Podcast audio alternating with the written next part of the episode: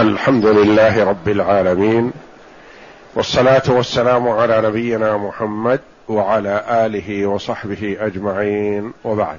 الحمد لله. بسم الله الرحمن الرحيم.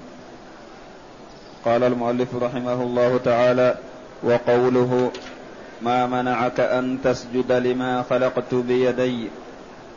وقوله وقالت اليهود يد الله مغلولة غلت أيديهم ولعنوا بما قالوا بل يداه مبسوطتان ينفق كيف يشاء.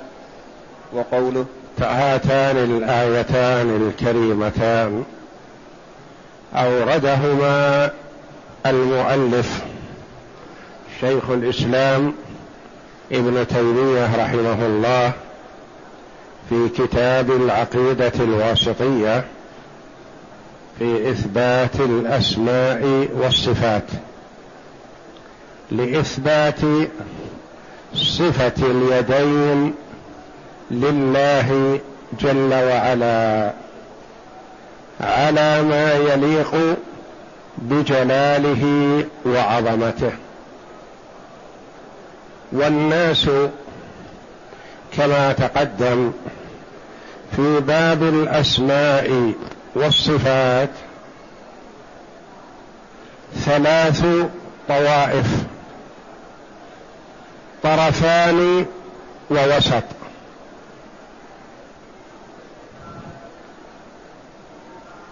أناس أثبتوا الصفات لله جل وعلا لكنهم غلوا وتجاوزوا الحد فشبهوا الله بخلقه، والله جل وعلا يقول ليس كمثله شيء. وطائفة تزعم التوزيه فعطلوا الله جل وعلا من صفاته، نفوا الصفات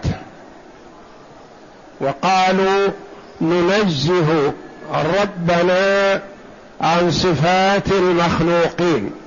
نقول حسنا، هذا ننزه ربنا عن صفات المخلوقين، نقول حسنا هذا، فلا يقفون عنده ويقول ثم يقولون لو أثبتنا الصفة لأثبتنا المشابهة،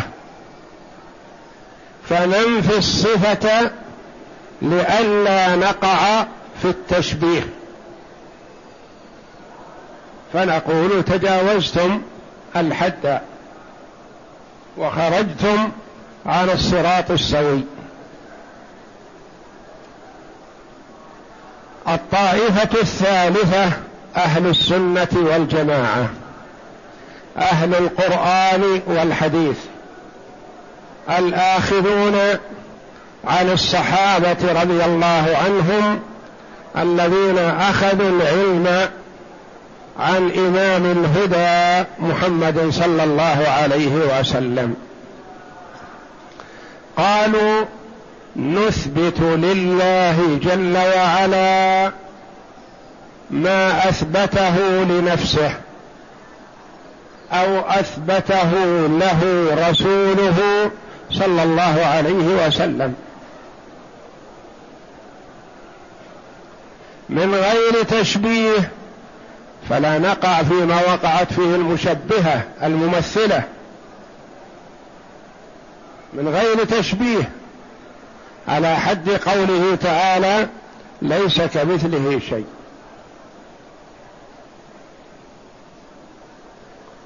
فننزه ربنا عن صفات المخلوقين،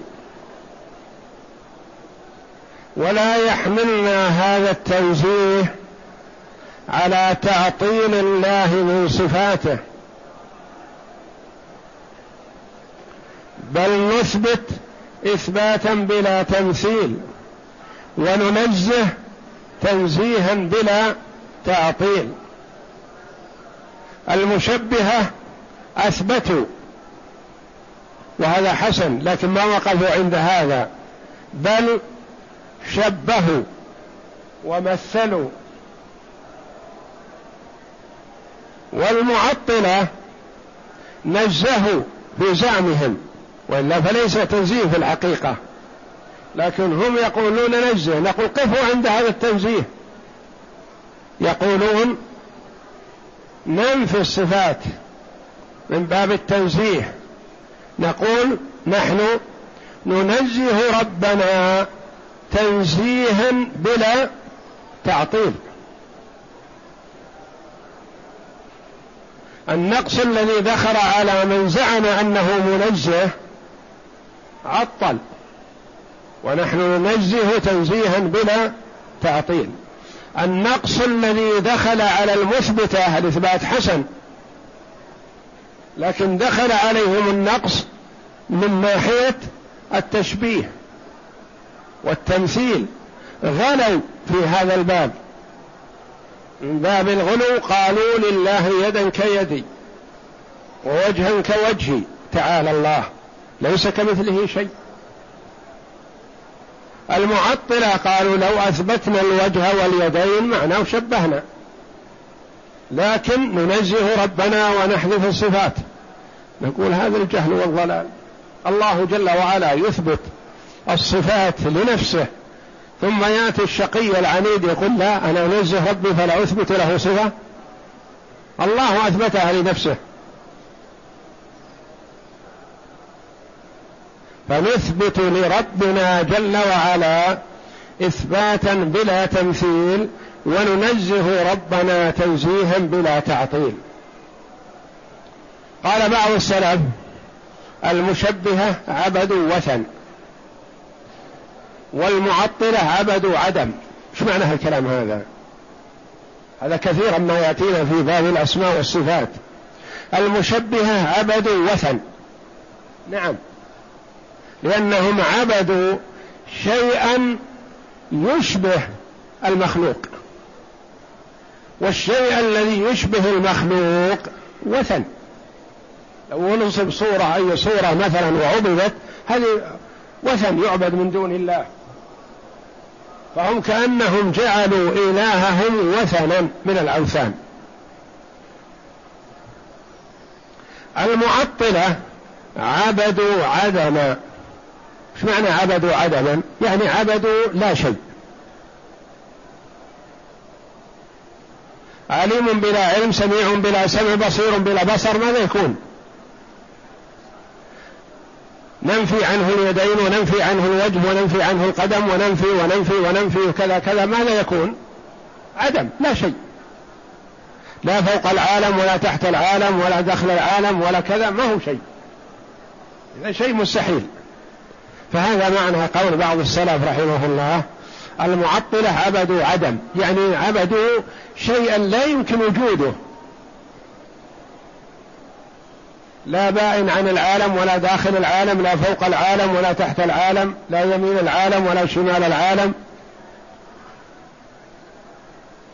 هذا يعني جعلوا إلههم معدوم لا وجود له.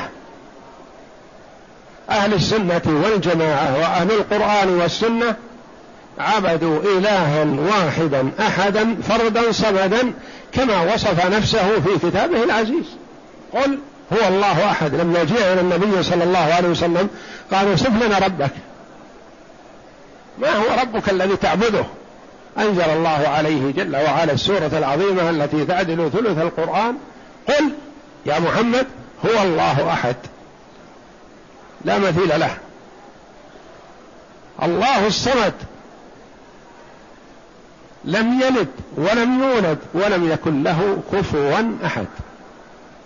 ولهذا صارت هذه السورة تعدل ثلث القرآن، لما قال النبي صلى الله عليه وسلم للصحابة أيعجز أحدكم أن يقرأ ثلث القرآن في ليلة؟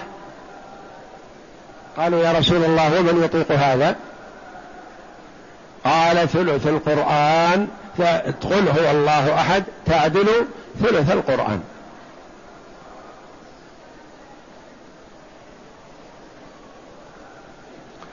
هذا الكلام العام في الصفات، وافتراق الناس فيها على ثلاث فرق، والغالب في أكثر الأشياء يكون ثلاث فرق، طائفتان، طرفان ووسط، طرف من جهة وطرف من الجهات الثانية والوسط، وخير الأمور أوسطها.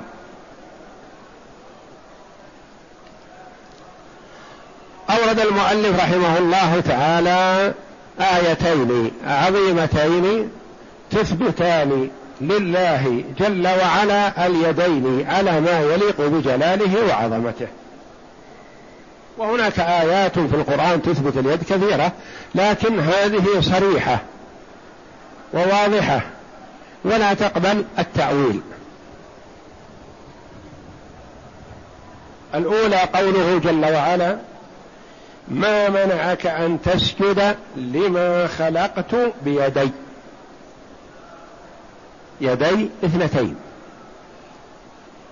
أصلها يدين فحذفت النون لأجل الإضافة إلى ياء المتكلم.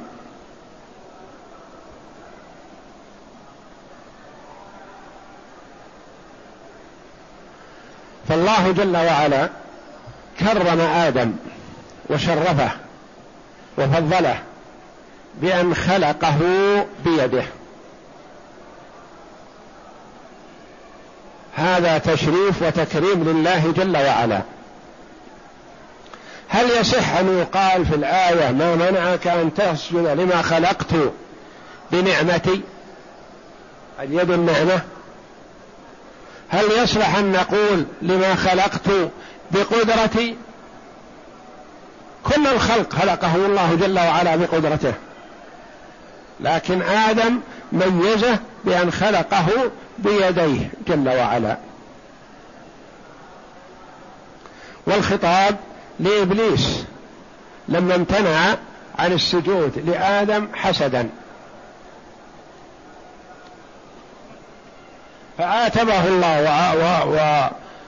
ووبخه الله جل وعلا، ثم أخزاه ولعنه لما امتنع لأنه عصى الله.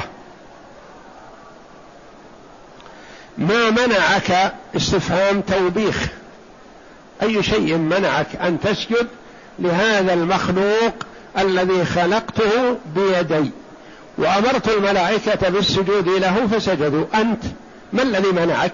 الكبر والحسد لآدم وذريته.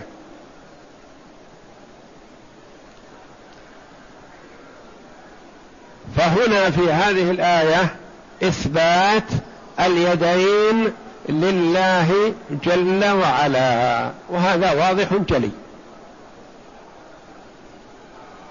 واحذر أن يقع في خاطرك أو في ذهنك التشبيه، أنها تشبه كذا أو تشبه يد كذا إلى آخره، هذا لا. اليد معلومة وإثبات اليد معلوم، لكن الأيدي بالنسبة للمخلوقين عندنا على الشيء اللي نشاهده تتفاوت تفاوت عظيم، وهم مخلوقون. يد ابن آدم ثم يد ابن آدم تتفاوت، يد شلة ويد قصيرة ويد كاملة ويد قوية ويد ضعيفة، تتفاوت. ثم يد ابن آدم مع أيدي المخلوقات الأخرى، هل يد ابن آدم مثل يد الحصان؟ يد الحصان مثل يد البعير؟ يد البعير مثل يد الشاة والعنز ونحوها؟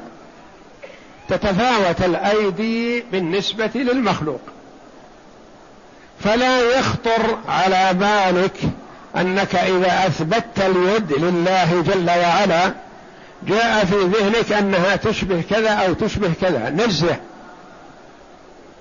قلبك وعقيدتك عن أن تشبهها أو يقع في خاطرك تشبيه، احذر هذا.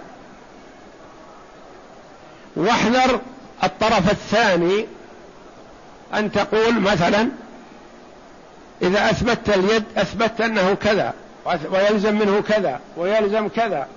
إذن وأول اليد بالنعمة أو القدرة أو الرحمة أو غير ذلك، هذا ضلال. وإنما المسلم حقا يثبت لله ما أثبته لنفسه.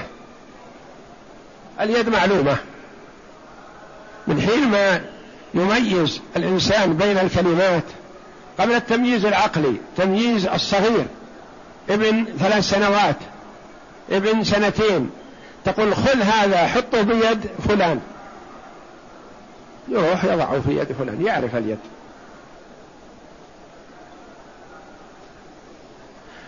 انظر اذهب في يد فلان كذا احضره لي، ما يبحث عن قدمه او رجله او يحرث او حذر قدمه او يروح يلمس مخابيه او نحو ذلك، تقول بيده يتوجه الى اليد ويأخذ، يعني انه عرف اليد. فالمعنى والاثبات معلوم، المعنى معلوم، الكيفية ما يدركها إلا من رآها. وقد يراها من يراها لكن لا يحيط بها، لأنها لا تشبه يد المخلوقين تعالى وتقدس.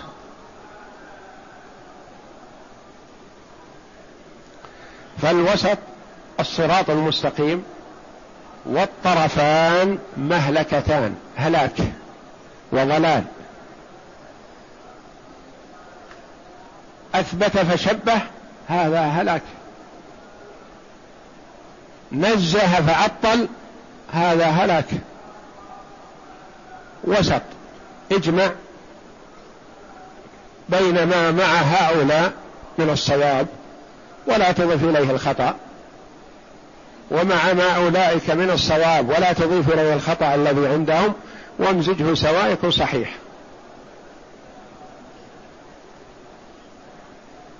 الإنسان أحيانا يأتي بالصحيح ثم يفسده، يأتي بالصحيح ثم يبطله. كالمثبتة الإثبات حسن، لكن غلوا فيه وتجاوزوا فشبهوا فهلكوا. التنزيه عند المعطلة هو دعوة ليس حقيقة، هم ادعوا التنزيه، فالتنزيه حسن لو صدقوا فيه، لكنهم تجاوزوه وأفسدوه بالتعطيل بنفي الصفة فهلكوا. أهل السنة والجماعة جمعوا بين الإثبات بلا تمثيل والتنزيه بلا تعطيل، وهو الذي دل عليه الكتاب والسنة وسار عليه سلفنا الصالح من الصحابة ومن بعدهم من التابعين ومن تبعهم بإحسان إلى يومنا هذا، وإلى أن يرث الله الأرض ومن عليها. فأئمة السلف والأئمة الأربعة وأهل الحديث والصلحاء العتقياء الآخذون بالكتاب والسنة على هذا النهج الصحيح.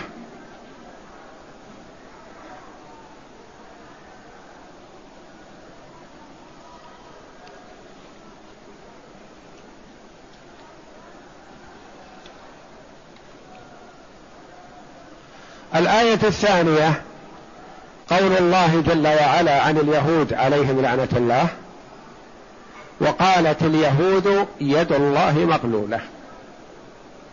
يعني لو جاءنا شخص من اليهود قال لنا إن اليهود يقولون إن الله بخيل، قلنا يمكن نتجاوز الحد عليهم، ما يمكن هذا يصدر من عاقل، من إنسان عنده شيء من العقل ولو عقل دنيوي، ينسب الله جل وعلا الذي يجود على الخلق عموما من أولهم إلى آخرهم، مؤمنهم وكافرهم، تقيهم وفاجرهم، بالعطاء والكرم. ثم يأتي الشقي العنيد يقول الله بخيل. ربما لا نصدق من يقول لنا هذا القول، شخص عادي نقول لا، هذا حمله بغضه على اليهود فنسب إليهم هذا القول. فما بالك إذا كان هذا القول من الله جل وعلا يقول عنهم إنهم قالوا عني، تعالى وتقدس. يقول الله في محكم كتابه لمحمد صلى الله عليه وسلم في القرآن العظيم: وقالت اليهود يد الله مغلولة. كيف هذا لعنكم الله تقولون يد الله مغلولة؟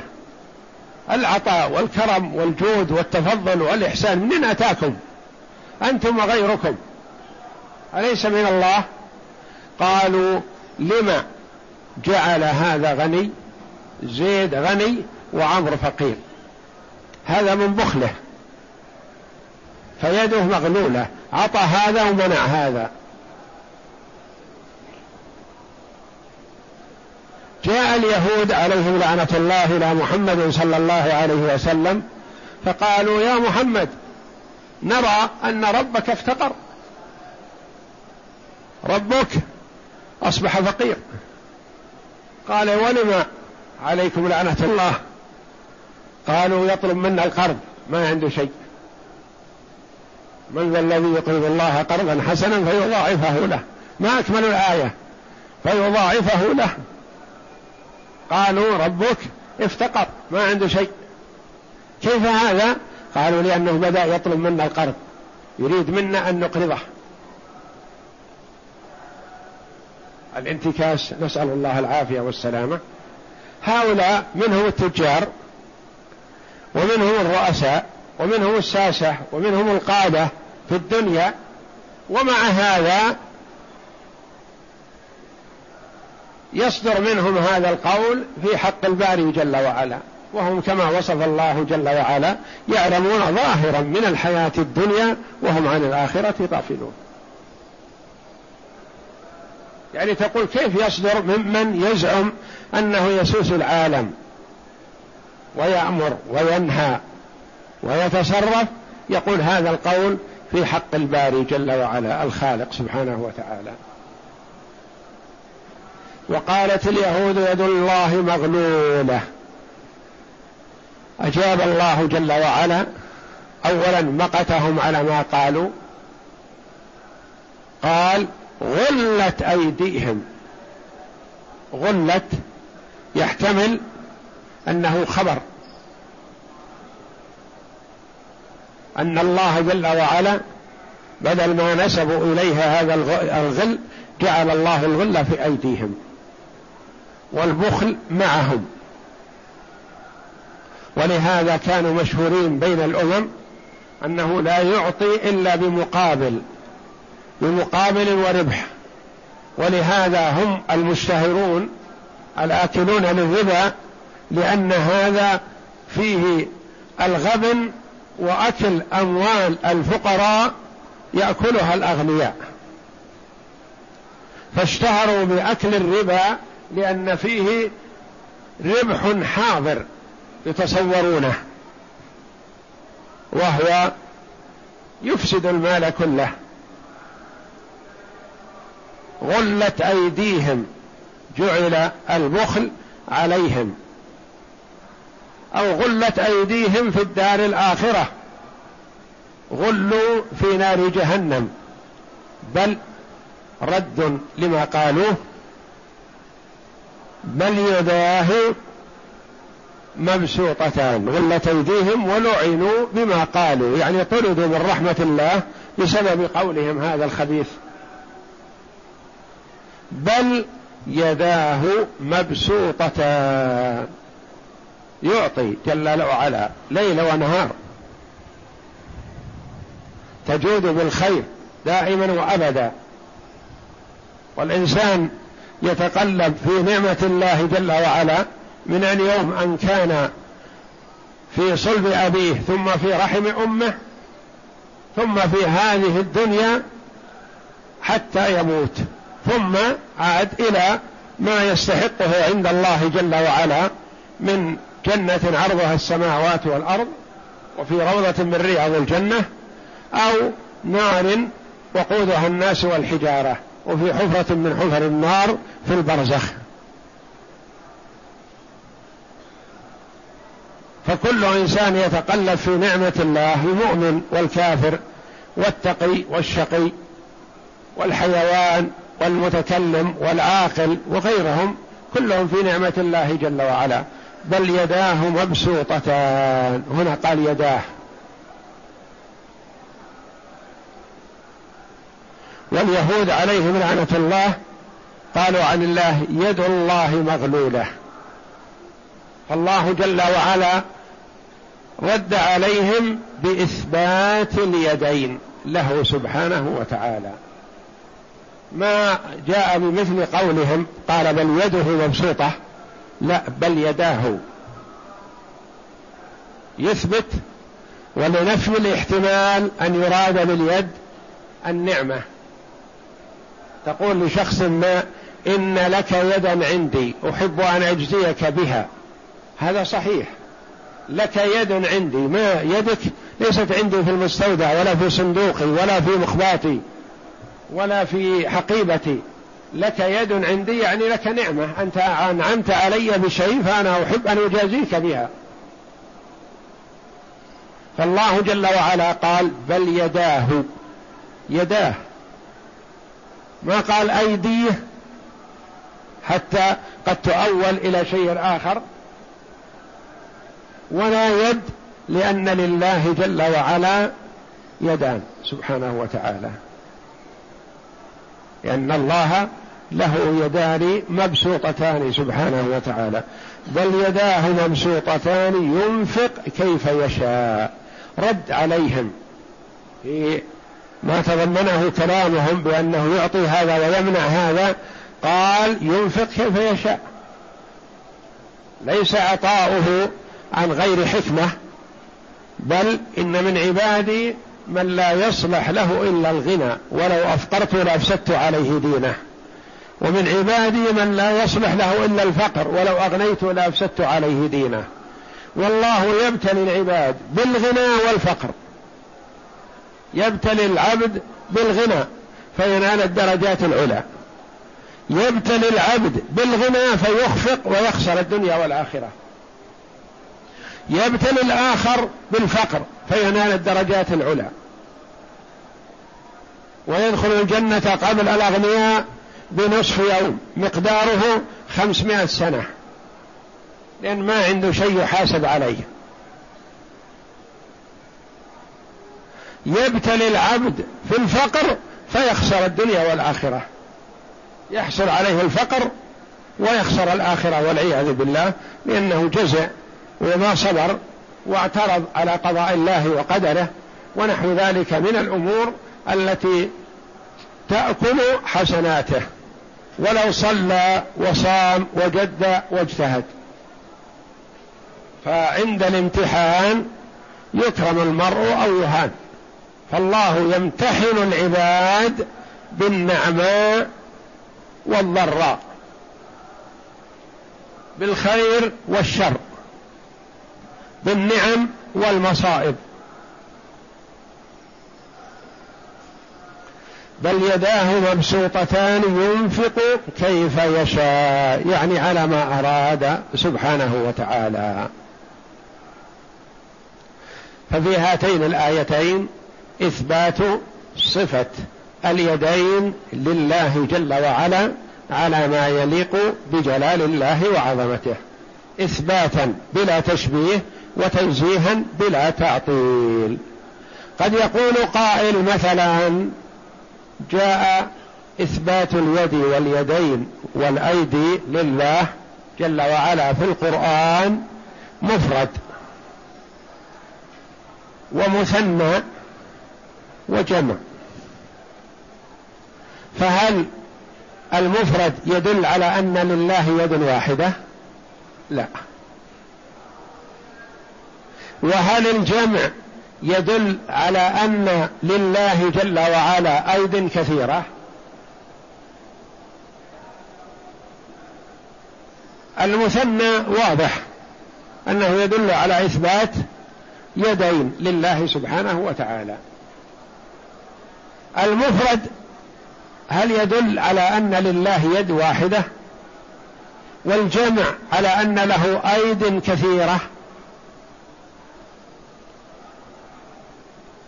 أجاب عن هذا العلماء رحمهم الله،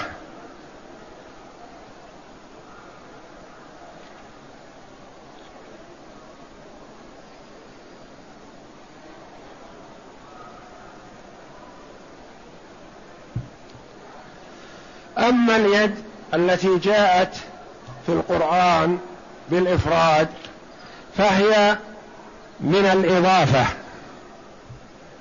الإضافة المفرد المضاف يعم، ليس مرادا به يد واحدة. فإذا قيل مثلا يد فهي لا يراد بها اليد الواحدة، وإنما تدل على أكثر من ذلك، فالإفراد لا يدل على أن يد الله واحدة، وإنما يدل على وجود هذه الصفة لله جل وعلا بصرف النظر عن العدد. فإن المفرد المضاف يضيف العموم فيشمل كل ما ثبت لله جل وعلا من يد، ما دام ثبت له يدان بالكتاب والسنة فالمفرد المضاف يشمل الثنتين لله تعالى. أما المثنى والجمع فنقول المثنى نعم هذا هو الثابت لله جل وعلا، وهو الثابت في القرآن بل يداه مبسوطتان لما خلقت بيدي، وفي سنة رسول الله صلى الله عليه وسلم حيث يقول يطوي الله تعالى السماوات بيمينه والأرض بيده الأخرى، وقال كلتا يديه يمين صلى الله عليه وسلم.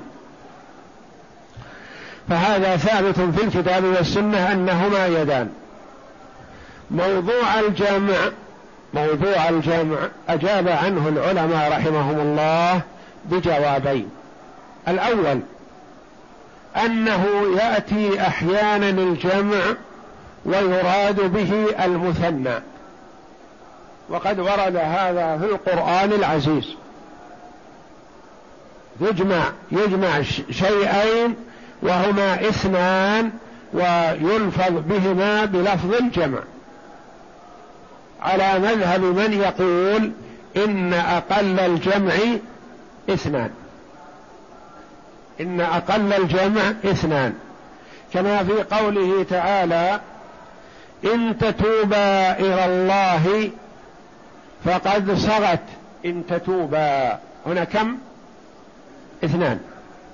إن تتوبا إلى الله فقد صغت قلوبكما، قلوب مفرد ولا مثنى ولا جمع؟ جمع. وهل إذا كان كما ثبت في السنة أن المراد بهاتين المرأتين هما عائشة وحفصة رضي الله عنهما، إن تتوبا إلى الله فقد صغت قلوبكما، فهل لعائشة وحفصة أكثر من قلبين؟ كل واحدة معها قلبان أو أكثر. إذن هنا عبر جل وعلا عن المثنى عن القلبين بلفظ القلوب، فيأتي الجمع ويراد به المثنى. وكما في قوله تعالى وإن كان له إخوة فلأمه السدس، عند الجمهور أن المراد بالإخوة اثنان فقط، يحجبان الأمة من الثلث إلى السدس، وأحيانا يرثون وأحيانا لا يرثون. فعبر جل وعلا بالجمع والمراد اثنان فقط.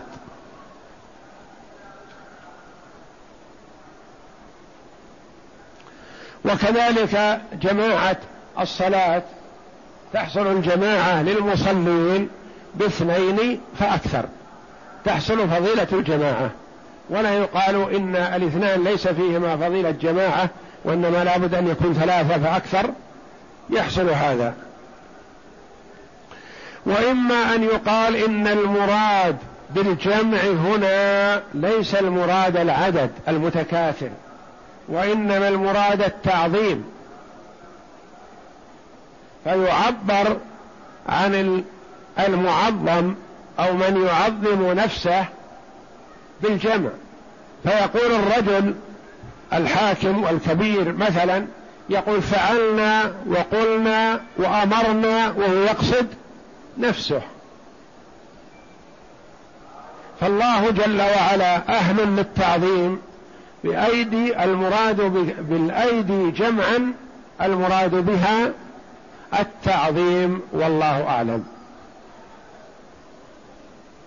وكلا القولين جار في اللغة العربية وفي القرآن العزيز.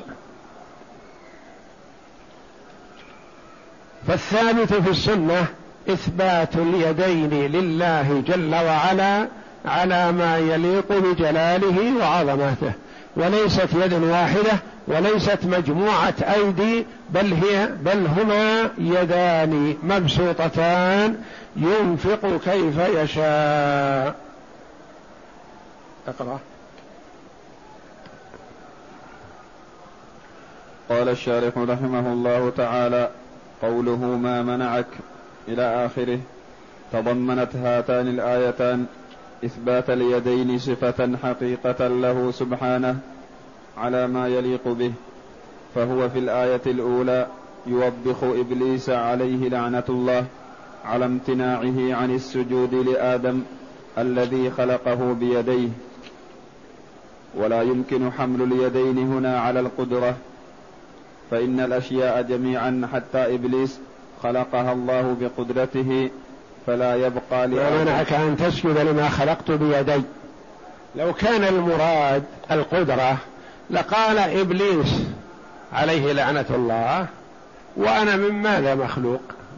بقدرة الله جل وعلا، فيستوي آدم على هذا وإبليس وسائر الحيوانات في القدرة، لأن كلهم بقدرة الله جل وعلا، لكن الله جل وعلا فضل آدم بقوله لما خلقت بيدي، هذا تفضيل له، ولهذا حسده إبليس على هذا وأبى أن يسجد له. نعم. ولا يمكن حمل اليدين هنا على القدرة، فإن الأشياء جميعا حتى إبليس لعنه الله خلقها الله بقدرته، فلا يبقى لآدم خصوصية يتميز بها. وفي حديث عبد الله بن عمرو رضي الله عنهما: فإبليس عليه لعنة الله أعلم وأعرف بصفات الباري جل وعلا من هؤلاء المعطلة، لأن إبليس لو وجد مجال للنقاش والجدال ما دخل، لكنه عرف أن الله جل وعلا فضل آدم بخلقه بيده.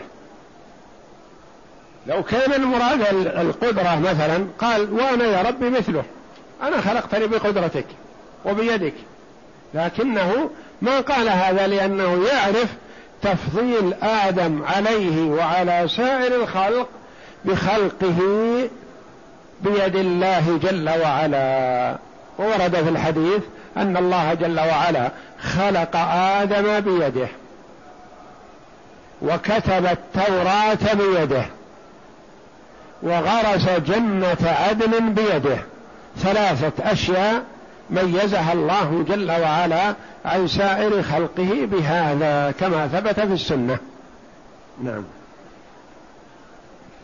وفي حديث عبد الله بن عمرو رضي الله عنهما قال: إن الله عز وجل خلق ثلاثة أشياء بيده، خلق آدم عليه السلام بيده، وكتب التوراة بيده، وغرس جنة عدن بيده.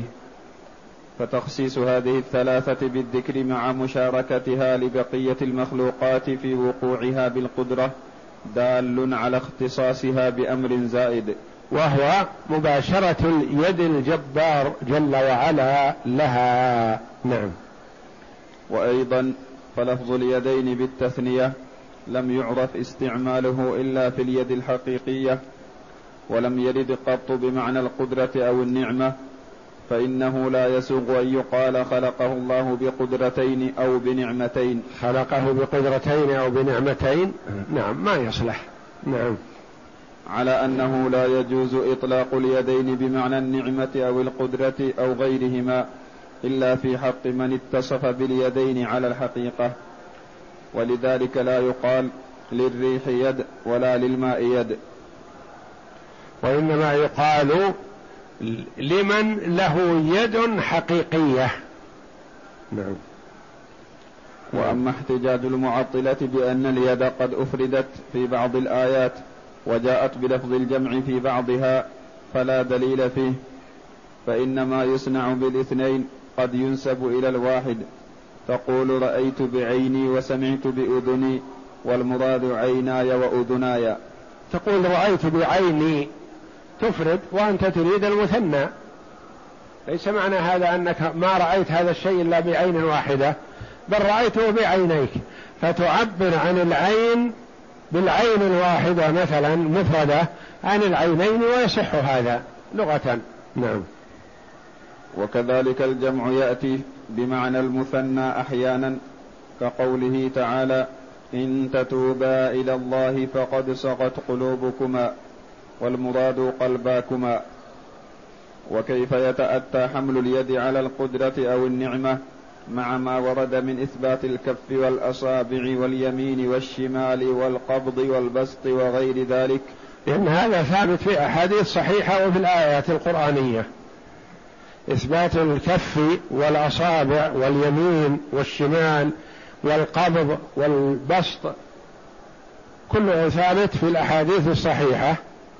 والله يقبض ويبسط وإليه ترجعون، القرآن. نعم. مما لا يكون إلا لليد الحقيقية.